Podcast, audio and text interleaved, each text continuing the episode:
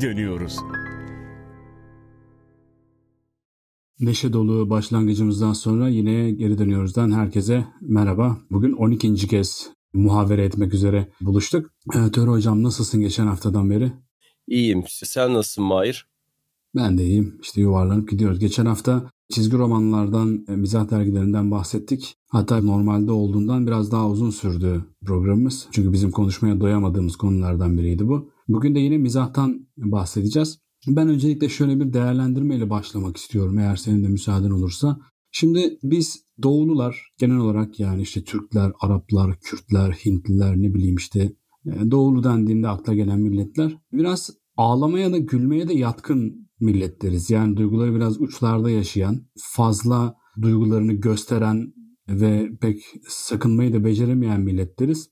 Dikkat ediyorum. Yani örneğin Kuzey Avrupalı halklara baktığımızda evet yani örneğin İngilizlerin de kendine has bir mizah anlayışı var ve İngilizler çok komik insanlar. Ben burada birebir gündelik hayatta da çok rastlıyorum. Ama genel olarak o soğukluk denen şey var ya aslında onun bir soğukluk diye kategorize etmek doğru değil biliyorum ama bizim kadar gülmedikleri gibi bizim kadar ağlamıyorlar da. Biz acaba çok ağladığımız için mi çok gülüyoruz? Çok güldüğümüz için mi çok ağlıyoruz? Bizim mayamız mı böyle yani? Biz doğrular böyle miyiz?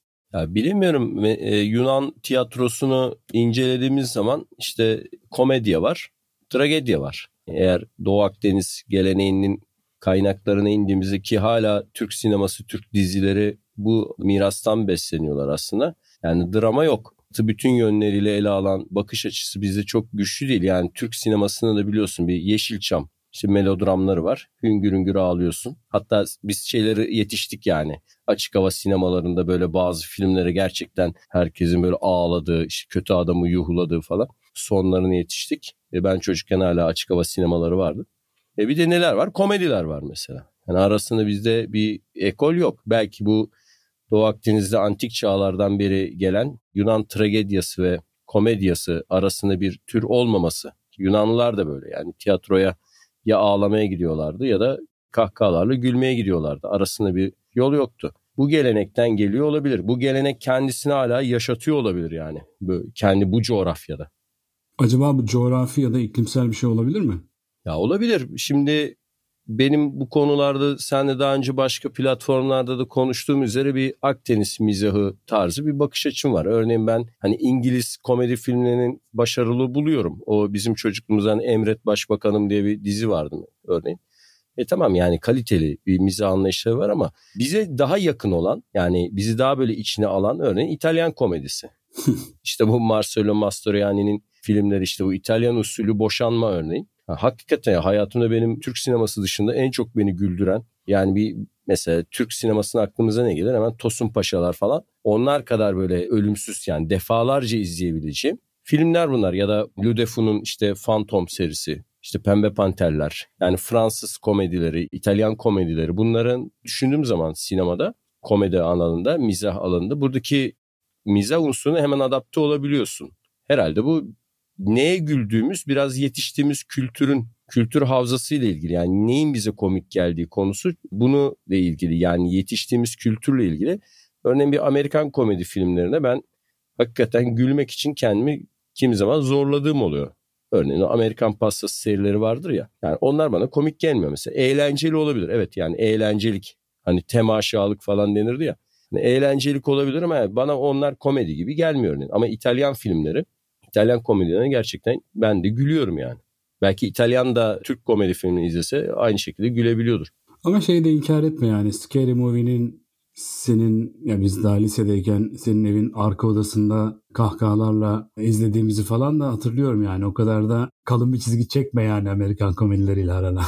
Ya evet ama şimdi hani Amerikan komedisinde kendini çok özdeşleştiremiyorsun karakterle ama Şimdi İtalya'daki, İtalyan filmdeki tiplere de benziyorsun. Yani mahalle benziyor.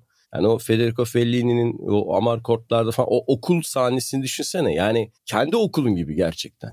Yani herkes dalga geçiyor, biri uçak yapıyor, biri işte öğretmenin arkasından hareket yapıyor falan. Ya yani bunların bütün o manzarayı düşününe işte kasabanın delisi, sahilde işte o şeyler, dışarıdaki insanların o karmaşıklığı, hiçbir şeyin yolunda gitmemesi, törenlerin işte sesi açıyor sesi bozuluyor müzik aletleri kayboluyor yani bütün o dünya senden bir şey yansıtıyor. Yani komi, komik olmanın ötesinde zaten kendini onun içinde hissediyorsun. Hani yabancı bir dünya gibi gelmiyor. Belki de bununla ilgili bir şeydir. Evet ben de şöyle çocukluğumu düşündüğümde yani çok alelade karakterlerin işte mahalleden abilerin, ablaların, teyzelerin aralarında böyle inanılmaz komik. Gerçekten sahneye çıkarsan insanları yerlere yatıracak kadar komik insanlar hatırlıyorum ve bunu komik olmak adına yapan insanlar değillerdi. Yani doğal bir komiklikleri vardı. Genel olarak senin söylediklerinden benim söylediklerimi ekleyerek şunu çıkarıyorum. Gülmek ve ağlamak galiba biraz biraz doğulu bir şey. Biraz Akdenizli, biraz işte ne bileyim daha böyle İran'a, Hind'e, Çin'e doğru uzanan bir şey. Gerçi Asyalılar da bizim kadar e, sanki yani mizah anlayışında buluşabileceğimiz bir yerde değillermiş gibi hissediyorum. Ama biz Akdenizli e, milletler, Araplar, İtalyanlar, Slavlar, Fransızlar, İspanyollar e, ve işte Türkler, işte Kürtler, Yahudiler birbirimize çok gülüyoruz e, belli ki. Birbirlerimiz, birbirimizin filmlerini, kitaplarını alıp bunlara çok gülüyoruz. Buradan aslında biraz meseleyi Türkiye'ye getirmeye çalışıyorum. Türkiye'de mizahın tanımlanmasıyla birlikte yani gülmece her zaman işte sahne sanatlarında işte belli bir yeri vardı. Ama mizah ne zaman tanımlanmaya başladı? O zaman aynı zamanda mizahın politik olarak da bir yere oturtulmak istenmesi başladı gibi hissediyorum. Sen de böyle düşünüyor musun? Yani gülmece her zaman vardı ama bunun adı mizah olduğunda buna hep bir politik arka plan şehadeti getirmek durumundaymışız gibi bir durum ortaya çıktı. Sen ne diyorsun? Mizah politik bir şey midir? Ben Türkiye'de bin yıllık bir mizah geleneği olduğuna inanıyorum. Yani mizahımızın çok güçlü bir geleneği olduğunu düşünüyorum. Hani son dönemlerde ya da işte Cumhuriyet sonrası ya da modernleşme sonrası gelenekten kopulduğu ve batıdan gelen etkilerle bambaşka bir mizah geleneğine geçildiğine inanmıyorum ki yani mizahın değişmesi bence çok kolay bir şey değil. Yani bu teknoloji transferi gibi bir konu değil. Ben bugün insanlar neye gülüyorsa, ne onlara komik geliyorsa aşağı yukarı bundan 500 yıl önce de veya daha önce de yaklaşık aynı şeyleri güldüklerini düşünüyorum. Yani bunu sadece tabii düşünmüyorum. Yani elimizde bunu kanıtlayacak materyaller var. Mesela işte ara sıra bu konuşmalarda örnek verdiğimiz Karagöz Hacivat oyunları. Yani bunların tamam hani bir kısmı 200 yıllık falan çok çok eski değil yani 1300'lere 1400'lere kadar geri gitmiyorlar ama onlardaki neticede karakterler daha eski oyunlardan tevarüs edilen bir mirası yansıtıyor. E bakıyoruz mesela şiveler nelere gülüyor insanlar? İşte yanlış kullanılan kelimeler. İstanbullu bir kibar beyefendiyle Anadolu'dan Taşra'dan gelen bir insanın işte çatışması, o işte antagonizm, o gerilim, e, cinsel unsurlar, abartılı bir cinsellik hem sözlerde, bel altı konular, küfürler yeri geldiğinde böyle abartılı hareketler, yanlış anlaşılmalar. Yani bunların hepsini yan yana dizdiğimizde e, yanlış anlaşılan kelimeler, onların hani cinsel olarak kullanılması ki bu konuda Türkçe çok zengin biliyorsun. Hatta bunu araştıranlar var. Yani neden Türkçe'de bu kadar çok mecaz anlam, özellikle de cinsel çağrışımlar yapan mecaz anlam var. Hani insanlar doğrudan konuşamadıkları konuları mizahi bir dille ve yan anlamlarla ya da mecaz anlamlarla kullanıyorlar e, diye bir e, açıklama var. E bu espri kaynaklarına yani insanları güldüren kaynaklara baktığımızda aslında bunların çok değişmediğini de görüyoruz. Yani her ne kadar işte e, bundan önce de konuşmuştuk seninle. Hani günümüzde eleştiriler yapılıyor. Örneğin Cem Yılmaz mizahına dönük şu eleştirileri duyarız. İşte çok bel altı, çok küfürlü, böyle mizah mı olur? E, eskiden böyle miydi? Çok nezih bir mizah anlayışımız vardı. Bunlar işte o e, stand-upçılar bunu boz falan. Bu görüşe hiç katılmıyorum. Hatta bana göre çok mutedil kalıyorlar bile diyebilirim yani modern stand-upçılar. Çünkü şimdi insanlar Karagöz Hacivat oyunlarını şey olarak sanıyorlar. Hani onların bir çocuk versiyonu vardı Osmanlı'da. Bir de yetişkinler için versiyonlar vardı. E, insanlar o çocuklar için yapılan versiyonu Karagöz Hacivat oyunu sanıyorlar. Yani yetişkin versiyonlarını merak edenler, bizi dinleyenler mesela Cevdet Kudret'in o çok kapsamlı derlemesini inceleyebilirler ve orada hani eğer bu konuyla ilgili değillerse bugüne kadar onları çok şaşırtacak bir e, işte erotik hikayeler, o öyküler, bel altı espriler ve çok ağır küfürler ile karşılaşacaklardır ki bunları bugün televizyonda falan oynatmak, canlandırmak. Hocam örnek verebilir misin? Valla örnek vermesem daha iyi. Yani burada ya herkes... koskoca Cevdet Kudret vermiş herhalde seni kimse kınamaz örnek veriyorsun diye. Yok sanmıyorum. Cevdet Kudret şu an yaşıyor olsaydı kesinlikle bu şeyleri basamazdı diye düşünüyorum. Çünkü yani çoğumuzda bu işte yüz temel eserdir Milli Eğitim Bakanlığı'nın işte kıstasları vesairelerle bunlarla karşılaştığımızda bunları şu an yayınlamak yani mümkün değil diye düşünüyorum. Hani şu anki haliyle okul kitabı olarak ya da işte televizyonda bir program olarak, bir belgesel olarak sanırım bunların e, yayınlanması mümkün değil diye düşünüyorum. Mümkün değil diye düşünmüyorum, mümkün değil yani gerçekten. Çünkü geçenlerde hatta şey geldi aklıma. Asterix'ten bahsetmiştik hatırlarsın. Hı hı. Yani Asterix'i bile biz mesela bir şey kuşak olarak bayram tatillerinde televizyonda yani TRT Asterix'in çizgi filmlerini verirdi. Şimdi düşünüyorum yani işte sabahtan akşama kadar o Roma şey yolculuk yapmışlardı işte Britanya işte şarap içiyorlar ne bileyim domuz yiyorlar falan. Hani herhalde şimdi onu bile e, televizyonda yayınlamak büyük bir e, risktir yani öyle düşünüyorum. Mümkün değil diye düşünüyorum. Yani bırakalım Karagöz Hacivat oyunlarını. Ya o sebeple ya oradaki karakterleri düşünelim mesela. Karagöz Hacivat'taki işte Zenne düşünelim. Ondan sonra işte hermafrodit karakterler var. Onları düşünelim. İşte Karagöz'ün macun yediği ve işte cinsel açıdan işte böyle bir kendinden geçtiği falan şeyler var. Hikayeler var. Onları düşündüğüm zaman e şimdi bazıları diyor ki bunlar tamam yazılıyordu ama oynanmıyordu diyorlar. Hayır bu da doğru değil. Yani elimizde seyyahlardan kalan işte hatıralar var. İşte daha önce konuşmuştuk mesela bunu seninle. Olivier de bir Fransız seyyah işte 1700'lerin başı ya da ortaları şimdi hatırlamıyorum. İstanbul'a geliyor adam. Hem de Ramazan'da geliyor. Yani Ramazan eğlenceleri sırasında bir Karagöz Hacivat oyununa şahit oluyor. İşte kahvede oynanan yani yetişkinlere dönük. Kadınlar da izliyorlar hani ayrı bir yerde. Fakat kadın erkek beraber izliyorlar yani netice aralarında işte bir şey var bir mesafe var. Ya adam diyor ki ya öylesine rezil bir oyundu ki diyor. O kadar diyor bel altı berbat yani esprilerle ve hareketlerle dolu bir oyundu ki diyor. Yani böyle bir oyunu diyor Fransa'da diyor oynansaydı diyor eğer diyor. Majesteleri kral sanırım 14. Louis dönemi olması lazım. Bütün izleyenlerin kellesini uçururdu diyor. Ama diyor o diyor bu Türkler diyor hem de mübarek yani kutsal aylarında diyor kahkahalarla diyor bu oyunu izliyorlardı ve kadın erkek işte birbirlerinden de böyle çekinmeden gülüyorlardı falan filan diyor. E şimdi burada tabii biz şeyi de düşünüyoruz. Hani günümüzde Ramazan ayı hani Osmanlı Ramazanları şey gibi hayal edilir. Hani herkesin böyle ulvi fikirlere daldığı işte böyle ne bileyim böyle ibadete işte gark oldu falan. Halbuki öyle değildi yani. Eski Ramazanlarda Hani hep bir eski Ramazanlar nerede o eski Ramazanlar vardı. Şimdi yani eski Ramazanlarda bizim insanımız bir kere sabaha kadar eğleniyordu. Yani o Osmanlı'dan bize kalan bütün anlatılar, minyatürler, bunlara baktığımız işte ateş yutanlar, cambazlar, ip üstünde hoplayanlar, zıplayanlar böyledir Ramazan. Sabaha kadar eğlenilen yani gece yaşanılan sabaha doğru da yemeklerini yiyip uyuyorlardı. Öbür gün öğleden sonra kadar da zaten uyuyorlardı. Yani Ramazan aslında böyle bir eğlence ayıydı yani. Hani bir tefekkür ayı falan da değildi yani Osmanlı'da. Ve burada da mizahın yani Karagöz demek Ramazan demekti. Mizah ve eğlence ayıydı aynı zamanda diyebiliriz. Yani toparlarsam yani bugün bu bizim stand-upçıları yapılan eleştiriler ya da mizah dergilerine işte biliyorsun hani Leman'a da çok eleştiri yapıldı. İşte küfür var, bel altı şu tamam doğru. Hani buna indirgenmemeli mizah ama, ama bu bizim geleneğimiz zaten. Yani bizim mizah geleneğimiz bu. Ha bunu terk edip başka bir mizaha geçelim geçme o başka bir konu ama geleneksel anlayışımız bu. Yani hatta şöyle düşün Karagöz Hacivat'taki komik karakterleri işte o Bebe Ruhi'yi falan düşün. E işte büyük burunlar, orantısız vücut şeyleri, e, karikatür gibiler zaten. Yani orada bile şey var. Hani hiç böyle sanki modern bir e, karikatür anlayışında ya da daha doğrusu 19. yüzyıl sonu 20. yüzyıl başlarında çok hakim olan o komik tipin aynıları yani çoğu. Yani kendileri bile bir güldürü unsurları tip olarak diyebiliriz.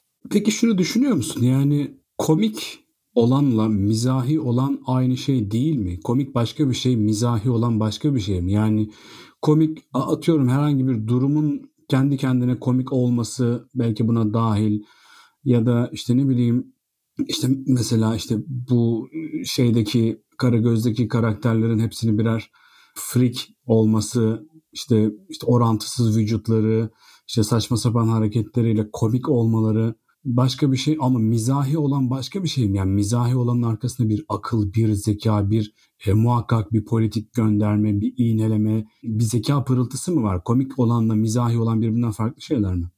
Ya mizahi olan komik olanı aşan bir şey tabii. Yani insanları güldürmek için ne yapıyor adam? Takla atıyor, düşüyor ve sen gülüyorsun. Hani bu da bir güldürü. Yani ya da yan komik olmak çok kolaydır. Mesela yan yana asla gelmeyecek bir takım kelimeleri yan yana getirirsin.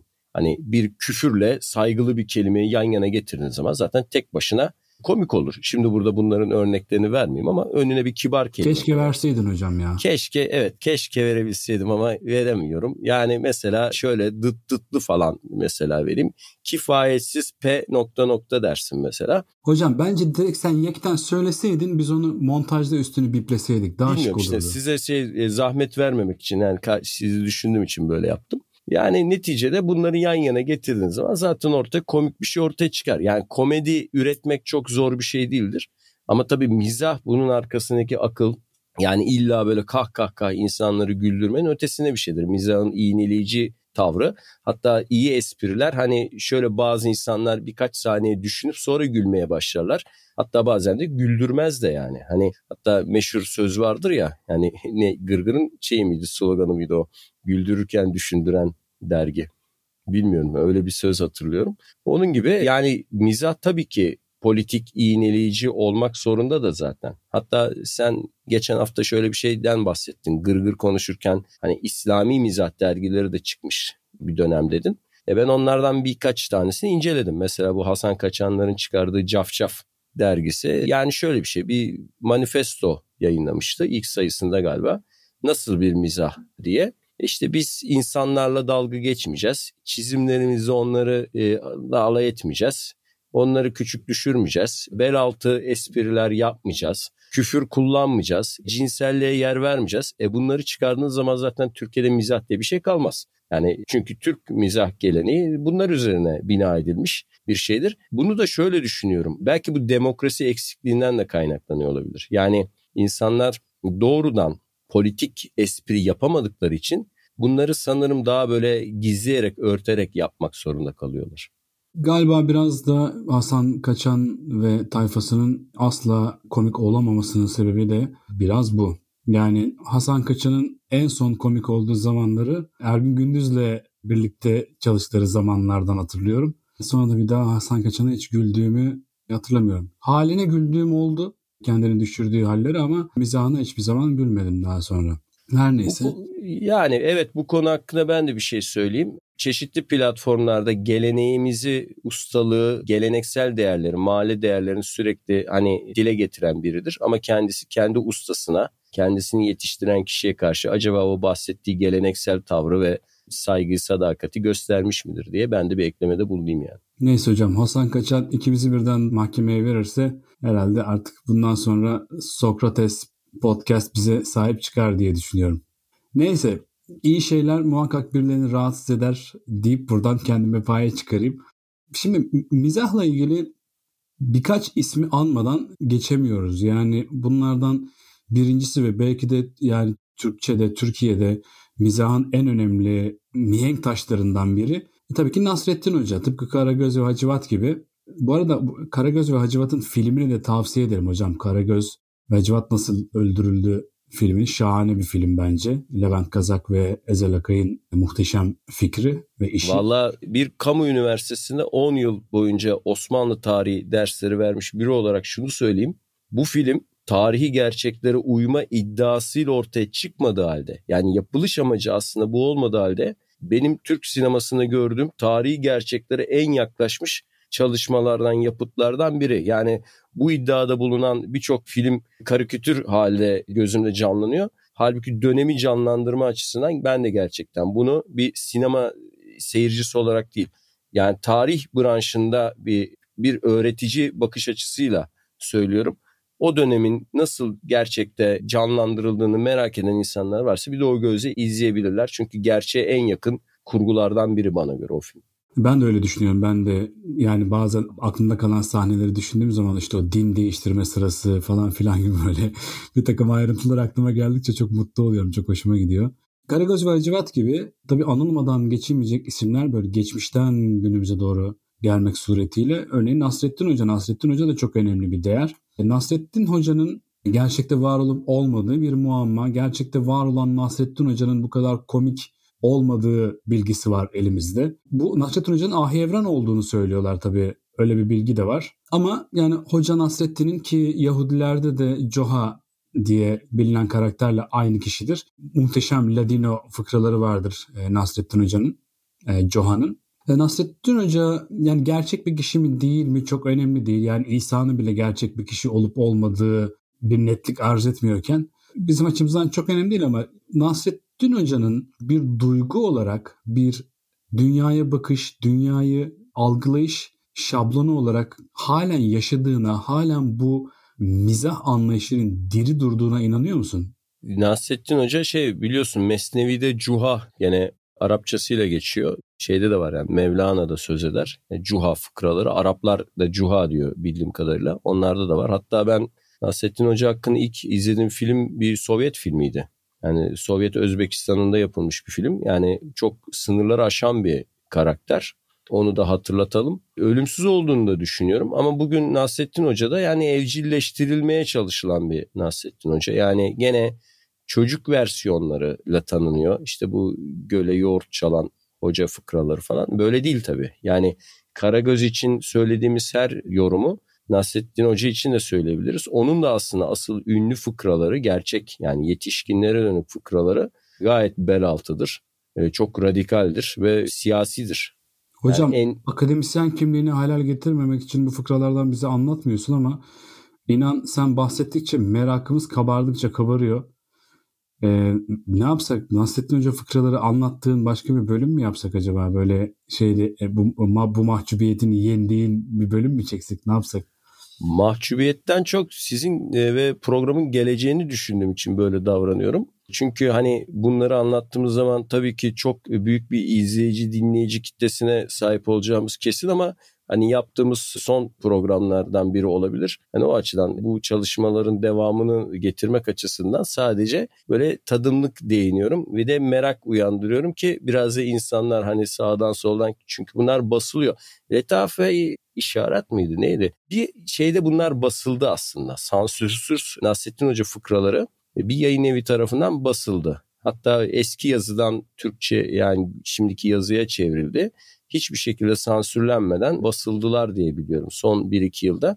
Ama tabii bu Milli Eğitim Bakanlığı'nın tavsiye ettiği işte 100 temel eser falan filan içinde değil bunlar. Bunlar bulunabiliyor. Yani el alt çok yaygın olmamakla birlikte meraklı okuyucu Nasrettin Hoca'nın gerçek fıkralarına ulaşabilir. Bunun tabii yanında ne bileyim işte Bekri Mustafa, İncili Çavuş bunları da unutmayalım. Yani bunlar bize toplu halde yani hocanın kendisi işte İncili Çavuş sonra Bektaşi fıkraları bunları bir bütün olarak düşündüğümüzde zaten bizim kafamızda işte bize yansıtılan efendim çok muhafazakar bir toplumduk. Osmanlı çok tutucu bir toplumdu çok dindar bir toplumdu. Eğlenmiyordu, gülmüyordu. insanlar sabahtan akşama kadar işte öte dünyaya kendilerini hazırlıyordu gibi bir basma kalıp bir tasvirin de gerçek olmadığını görüyoruz. Tam aksine insanların o dönem üretilen fıkralara, e, mizaha baktığımızı, incelediğimizde kendi koşullarını, kendi şartlarıyla gayet rahat bir şekilde alay ettikleri, dalga geçtikleri yaşamlarıyla, yaşamlarını kendini çerçeveleyen kurallarla alay ettikleri ve mizahı bir silah olarak bunlara karşı kullandıklarını görüyoruz. E, bizde edebiyatın her dalında olduğu gibi tabii gülmece edebiyatta da iki farklı kolun yürüdüğünü kabul etmek durumundayız. Ve bunlardan biri sözlüsü, diğeri de yazılısı. Hem sözlü olarak hem yazılı olarak gülmece edebiyatı, mizah içeren edebiyat da her iki koldan yürümeye, yaşamaya devam etti. Şimdi yani şeye baktığımız zaman e, sözlü edebiyatta işte belki orta oyununu bu sözlü edebiyatın merkezine koymak lazım. Çünkü orta oyununun Türkiye'de mizahı yani Türkiye derken tabii bugünkü sınırlarını kastederek söylüyorum. Yani Türkiye'de mizahı çok uzun yıllar ötelere taşıdığını biliyoruz ama yazılı olarak da mizahın artık kayda geçtiği örnekler görüyoruz. Yani o akbabalar, Marco Paşalar bilmem nelerle başlayıp artık böyle Aziz Nesinler, Muzaffer İzgüler hatta Hasan Hüseyin'in bile bildiğim kadarıyla bir mizah hikayeleri kitabı var. Yanlış mı hatırlıyorum? Bu şey hikayesini hatırlıyor musun? Kadının köpeği taksiye biniyorlar da köpek şoförü yalamaya başlıyor arkadan. Şoför de neyse müşteriye hani terbiyesizlik yapmayayım diye sesini çıkarmıyor. Yol boyunca köpek yalıyor şoförü. En sonunda Kadın iniyor. Yani şoför arkasından sesleniyor şey diye. Hanımefendi köpeğiniz diye. Aa sizin köpeğiniz değil mi o? Diye meğer sokak köpeğiymiş. Böyle bir şey hatırlıyorum. Sanki bu Hasan Hüseyin'in bir hikayesiydi. Onu hatırlayamadım ama ben Muzaffer Üzgü'yü çok severdim. Ben Onun de çok severim. Donumdaki para işte komünist leylek öyküsü hala bunları hatırlarım yani ayrıntılarıyla. Benim için yani mizah yazarı olarak ilk aklıma gelen Muzaffer İzgü'dür. Yani tabii Aziz Nesin'i de çok severdim okumayı. Hatta görme şansına da erişmiştik işte bizim evet. festivallere evet. gelirdi Rıfat Ilgaz, Aziz Nesin. Hepsine de imzalı kitaplarım vardı ama işte böyle Benim de var. Hep yok benimkiler kayboldu gitti ya. Ben onlara sahip çıkamadım. Benim hatta bir kitabım var. Bacaksız sigara kaçakçısı Rıfat Ilgaz'ın. Rıfat Ilgaz'ı saymayı unuttum tabii. Çok özür dilerim herkesten. Aziz Nesin kitabı alacak param yoktu. Ortaokuldaydım çünkü. Yok mu kitabın dedi Aziz Nesin bana. Yani yok dedim. Getir getir onu dedi. Onu ver dedi. Bacaksız sigara kaçakçısını imzaladı bana. E, aynı kitapta hem Aziz Nesin'in hem Rıfat Ilgaz'ın imzası var. Şeyin Rıfat Ilgaz'ın kitabının üzerinde. Öyle öyle değerli bir kitabım var yani. Bu arada Muzaffer Ezgü demişken çok çok küçük bir şey anlatmak istiyorum ondan. Onun bir hikayesi. Muzaffer Ezgü'yü TRT'ye çağırıyorlar. 12 Eylül sonrasında ilk defa böyle TRT tarafından muhatap alındığı için heyecanla hazırlanıyor ve bir fıstık yeşili kravat alıp TRT'ye gidiyor. İşte bir program çekmek istiyorlar onunla. Ve böyle işte konuşturuyorlar. İşte sanatınız, işte Türkiye'de edebiyat, işte gülmece edebiyatı, şu bu falan filan. Muzaffer İzgü de istemeden politikleşmeye başlıyor. Farkında olmadan kopuyor gidiyor yani işte böyle yok işte düşünce özgürlüğü yok ifade özgürlüğü işte askeri işte idarenin işte memleketin üstünde bıraktığı işte hasar falan filan derken Allah'ım diyor herhalde bana tuzak kuruldu. Bunlar getirip beni burada konuşturuyorlar ve buradan da herhalde tutuklayıp bir cezaevine gönderecekler. Neyse şey diyor bu Zafer Üzgü çıkışta ne zaman yayınlanacak diyor şansını denemek için. Efendim diyor Efendim diyorlar bu video yayınlanmayacak. Arkadaşlar bakmışlar arşivde sizin görüntünüz yokmuş. Olur da vefat ederseniz arşivde görüntünüz bulunsun diye öyle bir kayıt çekmek istedik diye. Hikaye şey diye bitiyordu. Bir gün beni televizyonda fıstık yeşili kravatla görürseniz bil ki o gün ölmüşümdür diye bitiyordu. Harika bir hikaye. Çok benzer bir şey geldi benim başıma. Bir TRT radyosuna çağırdılar beni Ankara'da. Ben de uzun uzun konuştum. Böyle işte 12 Eylül sonrası o 80'ler nostaljisi falan konuşuluyor. Tabii benim olduğum bir yerde nostaljinin konuşulmaması ilginç olurdu. Bana 80'leri sordular. Ben de 80'leri o kadar nostaljik ve romantik hatırlamıyorum dedim. Ve şeyi anlattım. Yani işte 12 Eylül sonrası işte memleketin çektiği sıkıntılar, yerinden yurdundan edilenler, işte cezaevlerinde, işte sokaklarda katledilenler, işte dağılan aileler, yakılan kitaplar falan filan böyle coştukça coştum. Sonra bir ara verdik. Şeyi sordum ya dedim siz de devlet memurusunuz. Ben sizi tehlikeye atıyor olmayayım. Siz sorunca ben otomatikman politikleştim. Orada şey radyocu bana şey dedi. E yok yok hocam hiç merak etmeyin bizim radyomuz Türkiye'de yayın yapmıyor zaten dedi. TRT International'mış meğer. Sadece yurt dışında yayın yapıyormuş. O yüzden gayet gayet rahat ben de Muzaffer Ezgü gibi orada coşmuştum. Neyse Ama onları bu, da anmış olalım. Bu TRT'ciler demek ki dönem dönem insanları böyle şeye sürükleyebiliyorlar demek. Dikkatli olmak lazım demek. Neyse ikinci bir davayı da herhalde TRT'den e, bugün kucaklıyoruz. E, hocam şimdi gülme meselesine yani çok daha çok daha derin konuşulacak bir mesele ama bizim senin arkadaşlığımız da neredeyse işte 30 küsur yıldır çok yoğun bir e, gülme sürekliliği üzerine kurulu. Çünkü biz yani ben hayatta en çok güldüğüm insanlardan biri sensin her zaman. Ve bizim böyle gül yani gülen, güldüren şeylere böyle doğal bir temayülümüz var bir şekilde onları arıyoruz, buluyoruz. O olmadık yerlerden çıkarıyoruz. Yani çocukken beraber seyrettiğimiz bir Street Fighter filmini e, nasıl sabote ettiğimizi falan hatırlıyorum. Öyle gerçekten hala hatırladıkça gülüyorum falan. Ve mizah çok değişti. Biz hemen hemen 30 yıldır aynı şeylere gülüyoruz ama mizah çok değişti. Yani bu özellikle Gezi'den sonra sosyal medya ile birlikte dalga dalga yayılan bir Gezi mizahı ya da daha doğrusu Gezi sonrası mizahı var. Bu işte karikatür dergilerini falan da bitiren belki o oldu. Mizahın bireysel olarak üretilip bireysel olarak tüketildiği bir ortam yarattı. Mizah nasıl değişti? Nasıl politikleşti? Bence gezi sonrası yani Twitter'daki mizah yani gırgırın mizahından çok daha politik. Ama burada gördüğün işaretler ne? Nasıl yorumluyorsun bunu? Yani mizah sosyal medyada politikleşti ama televizyonda ve standart medyada tamamen apolitikleşti. Yani eskiden daha dengeli bir durum vardı. Hani geçen hafta konuşulan plastik şovlar mesela. Yaşar abilerin yazar kadrosunda oldu. Ben bu plastik şovları bir öğrenciye internette buldum ve izlettim ve inanamadılar yani öğrenciler. Bu Türkiye Siyasi Tarihi dersi diye bir derste. Hatta şey dediler yani işte devlet büyükleriyle dalga geçilir mi gibi bir tartışma vardı. Ben de bu eski şeyleri gösterdim. Yani eskiden Türkiye'de böyle kuklalarla işte Başbakan Demirel'ler vesaire o zamanlar. Yani şimdi televizyonda bunlar tamamen ortadan kalkınca işte sosyal medya biraz da bu mecburen bunu üstlendi. Yani şeyi hatırlarsın işte olacak o kadarın mesela mizah anlayışı sürekli bir dokundurma ve politik zemin üzerine inşa edilirdi. Hatta şey vardı bir adam uçak düşüyor ölmüyor, gemi batıyor ölmüyor. İşte bir şey kafasına tabela düşüyor ölmüyor. Balta saplıyorlar ölmüyor falan. Meğerse işte doktora gitmiş. Bunlar 6 ay öncesi diyor. Doktor şey diyor 6 aylık ömrünüz kaldı efendim diyor. O 6 ay adam garanti yani ne başına gelirse ölmüyor falan. yani konu illa şeye bağlanırdı. Yani yolunda gitmeyen bir sisteme, yolunda gitmeyen bir yönetime falan. E şimdi onun yerine tabii ulaşılabilir yani böyle genel medyada, gazetelerde, basında, televizyonda bunlar ortadan kalktı. Yani bu tür göndermeler bunu da tabii şey üstlendi. Sosyal medya üstlendi. Sokak edebiyatı, sokak mizahı, duvarlara yazılan yazılar. Yani 80 öncesi duvarlarda yapılacak işlerle ilgili sloganlar varken bu geziden sonra duvarlara yazılan yazılar artık yani mizahla savaşma çağrısıydı açıkçası ki bu güzel bir taktikti çünkü hakikaten mizah yok edilemez bir güç yani.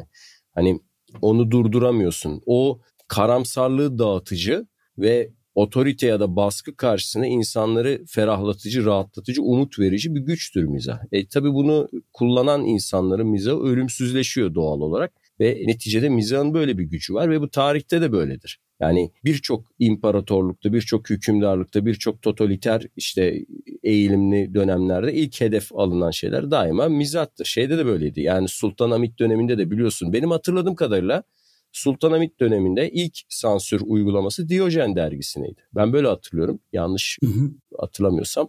İlk tutuklananlar şeydi. Diyojen dergisinin çizerleriydi. Fıkracılarıydı. E gene mesela Karagöz diye bir dergi var. O dönemlerde radikal bir mizah, politik bir mizah yapan. Yani bunlar aslında Osmanlı'da da yani basın yayın hayatı başladığı zaman ilk eleştirel alanda ilk ortaya çıkanlar bunlar. Yani bu açıdan işte mizahın politik altyapısı yeni oluşmuş bir şey değil ve kaçınılmaz bir olgu bu. Yani bu işte politik olmayan bir mizah içine sığınmak sürdürülebilir bir şey değil yani. Eninde sonunda ikisi aynı hatta birbirine kavuşacaktır diye düşünüyorum. Yani dediklerine çok katılıyorum. Şu anda örneğin Çavuşescu'yu, Çavuşescu'nun sarayını anlatan bir plastik show televizyonlarda gösterilebilir mi? Hiç hiç gözümde canlanmıyor şahsen. Yani Çavuşescu ve adamlarının plastik şova konu olduğu bir dünya bana şu an çok muhayyel e, geliyor diyebilirim. Peki stand-up meselesine ne diyorsun? Yani tabii stand-up deyince e, Cem Yılmaz'dan bahsetmemek çok hadsizlik olur ama bunun dışında da yarı profesyonel diyebileceğimiz birçok e, stand-upçı var. Özellikle İstanbul'da işte böyle stand-upçılara sahne veren bir takım mekanlarda e, sahneye çıkan ve bazılarına çok çok güldüğüm böyle şahane komik kadınların olduğu aralarında öyle bir, bir yeni yeşeren bir stand-up dünyası var. Stand-up'a nasıl bakıyorsun? Yani stand-up da illa politik mi olmalı mesela? Cem Yılmaz'ı biliyorsun bizim kuşağımız aslında karikatürist Cem Yılmaz olarak tanıyorduk. Yani o Leman'da bir çizerdi.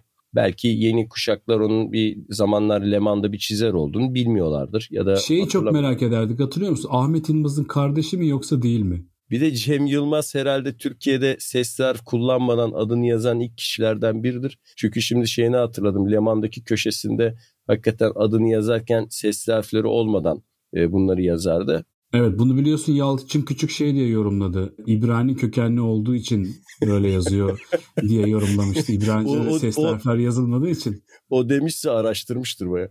Şimdi bu yani daha sonra bir öngörü olarak bütün gençler hani şimdi öyle yazı yazıyorlar ya mesajlar falan öyle çekiliyor bazen. Hani onu bir başlatan kişidir kendisi bir bakıma. Ben senin çok iyi bildiğin gibi böyle çok dikkatli ya da meraklı bir stand-up takipçisi değilim. Hani hatta Cem Yılmaz'ın bazı parodilerini parodi mi diyeceğiz onlara ne diyeceğiz bilmiyorum.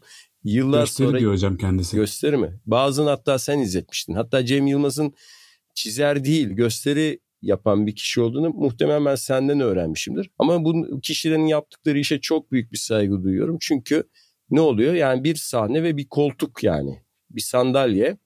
Bir sandalye ve bir sahneyle bu insanlar yüz binlerce, milyonlarca insanı kendine çekip güldürebiliyorlar, e, etkileyebiliyorlar. Ölümsüz esprilerle ya da işte anekdotlarla, hatıralarla tabii o kendi yaşanmışlıkların getirdiği bir birikim de var yani. O şeyi çok iyi. Bir kere iyi bir gözlem yetenekleri var. Yani toplumu çok iyi gözlemledikleri ortada. İzleyebildiklerimden yola çıkarak söylüyorum.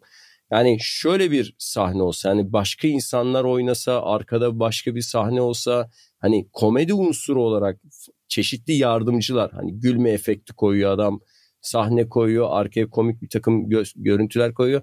Bunların hiçbiri olmadığı halde tamamen kendi yeteneğiyle, kendi anlatım gücüyle, canlandırma gücüyle e, binlerce insanı o anda büyüleyip kahkahalarla güldürüyor. Bu çok büyük bir olay yani bence. Bu arada o Peki şey po- politik e, olması gerektiğini düşünüyor musun? Ya bilemiyorum ben böyle hani burada böyle bir stand-up dediğin şöyle olmalı ya da böyle olmalı. Türk Standartları Enstitüsü gibi şimdi hani üçüncüde bu olmasın değil mi kurum olarak bize şey yapan. Yani böyle bir TS'nin gibi bir şey olması gerektiğini düşünmüyorum. Herhalde bu kişiler nasıl bir mizah üretmek istiyorlarsa kendi yollarında öyle ilerleyeceklerdir. Ama mesela Levent Kırca'nın son yıllarında yaptığı birkaç böyle stand-up gösterisi vardı. Onlar hem politikti hem de hakikaten mükemmeldi. Yani sanırım ölümünden 2-3 yıl önce yaptığı ve sürekleştirdiği bir gösteri var. Tek kişilik bir gösteriydi. Hı hı. O da mesela izlemi, izledi mi bilmiyorum. E, izlemediysen ya da izlemeyenlere de tavsiye edelim. Muazzam bir şeydi yani. yani tek kişilik bir hatta e, şeyi anlatıyordu. Turgut Özal'a benzeyen birini buluyor bu İzmir fuarında. Adama şey teklif ediyor. Ya diyor anormal derecede benziyordu diyor Özal'a diyor bizimle o çalışır mısınız diyor. Bunları anlatıyor yani tek kişilik gösterisini. Adam kabul ediyor. Bunu gösteri gösteri yanında taşımış. İşte diyor Özal'a diyor veriyorum veriştiriyorum diyor. Veriyorum veriştiriyorum işte ülkeyi de mahvetti de ben elime geçerse böyle yaparım da şöyle yaparım da diyor. Sonra ben bunları konuşurken diyor bir anda diyor bu sahte Özal sahneye çıkıyor diyor. Ama tabii 80'li yıllar daha insanlar böyle şeyler alışık değil. Hakikaten bütün sahne bunu gerçek Özal sanıyor. Bir anda o gülmeler kesiliyor ve insanlar şaşırıyor yani ne yapacaklarını bilemiyorlar. Hani başbakan sahnede. Sonra birdenbire ben diyor o demin diyor Özal'a öyle diyen böyle diyen adam bir anda diyor hemen diyor yerlere eğiliyorum diyor. O başbakanım hoş geldiniz. Ben de tam sizden bahsediyordum. ee, sizin sayenizde bu ülke bilmem işte şöyle oldu da böyle oldu da falan. Bu sefer de insanlar iyice şaşırıyor diyor. Benim için şey düşünüyorlar diyor. Ya ne düzeysiz bir adammış bu beş dakika önce. Neler diyordu. İki dakika sonra diyor biz diyor bu sahte Özal'la diyor böyle güreş tutuyoruz falan. O zaman insanlar bunun bir oyun olduğunu anlayıp diyor. Hakikaten gülmeye başlıyorlar diyor. Sonra diyor bir gün diyor şimdi adını vermeyeyim diyor. Çok diyor önemli bir amiral gemisi gazetesi bilmem nesi şeyi. Beni diyor şeye ziyaret etti diyor. Giyinip soyunurken diyor. Bu sahte Özal gene oradaydı diyor. Adam da diyor sürekli şey yazıyordu. Yani Özal aleyhine falan yazılar yazıyor. Bizim diyor bu arkadaş da diyor şey olduğunu bilmiyordu. Oyuncu olduğunu bilmiyordu. O da diyor gerçek Özal sandı diyor. Yerlere diyor yuvarlandı diyor. Sayın Başbakanım siz de mi buradaydınız? Zaten sizi ben burada göreceğime emindim de bilmem ne falan. Öyle bir şekilde anlat, anlatıyor ki bunları. Yani bütün şeyleri canlandırarak o sahte Özal macerasını. Hakikaten izlemeyenler varsa buradan tavsiye edelim yani. Bunun reklamını yapalım yani. Tamam hocam ben de sana gençlerden Deniz Göktaş'ı tavsiye ediyorum. Deniz Göktaş çok komik bir adam hem de politik bir adam. Böyle iyi bir ot dili hatta e, bildiğim kadarıyla. E, nerede denk gelsem izlemeye çalışıyorum. E, YouTube'da falan da bazı videoları var. Çok komik ben böyle bir de soğukkanlı komikleri çok severim. Çok soğukkanlı bir adam. çok biliyorum ona yani. Bu arada e, e, kitaplığı karıştırırken kitaplığı karıştırırken şey yaptım. E, Letaif Nasrettin Hoca fıkralarının orijinallerini merak edenler bu e, Letaif birinci baskı diye geçiyormuş. Şey derlemiş bunu. Sabri Kos derlemiş. Kitapçılarda bulabilirsiniz. Gerçekten Hoca Nasrettin'in orijinal fıkralarını merak edenler için onu da önerelim. Gene Karagöz'ün orijinallerinde merak edenler mutlaka Cevdet Kudret'in o 3 cilt olarak yayınlanmıştı. Şimdi hani yeni baskıları nasıl bilmiyorum. Onu mutlaka incelesinler. Muazzam bir derlemedir. Yani gerçek Karagöz oyunları neymiş, nasılmış ve burada işte Mahir'in ısrarla beni konuşturmak isteyip de benim konuşmanın fıkralar nasılmış şeyler, oyunlar, hikayeler orada bakabilirler. Hocam teşekkür ederim. Sen de muazzam bir hocasın. Yine bize harika bilgiler verdin. Şahane şeyler anlattın. Çok teşekkür ederim. E, bu hafta biraz mizahtan bahsettik. Geçen haftadan tam e, hevesimizi alamadığımızı görünce. Bakalım haftaya ne için buluşacağız, ne konuşacağız? Bir şey diyor musun Töre Hocam? Herkese bol mizahlı ve neşeli günler diliyorum. Öyle bitirelim. Hı, teşekkür ederim. Ben de bol kazançlar diliyorum buna ilaveten.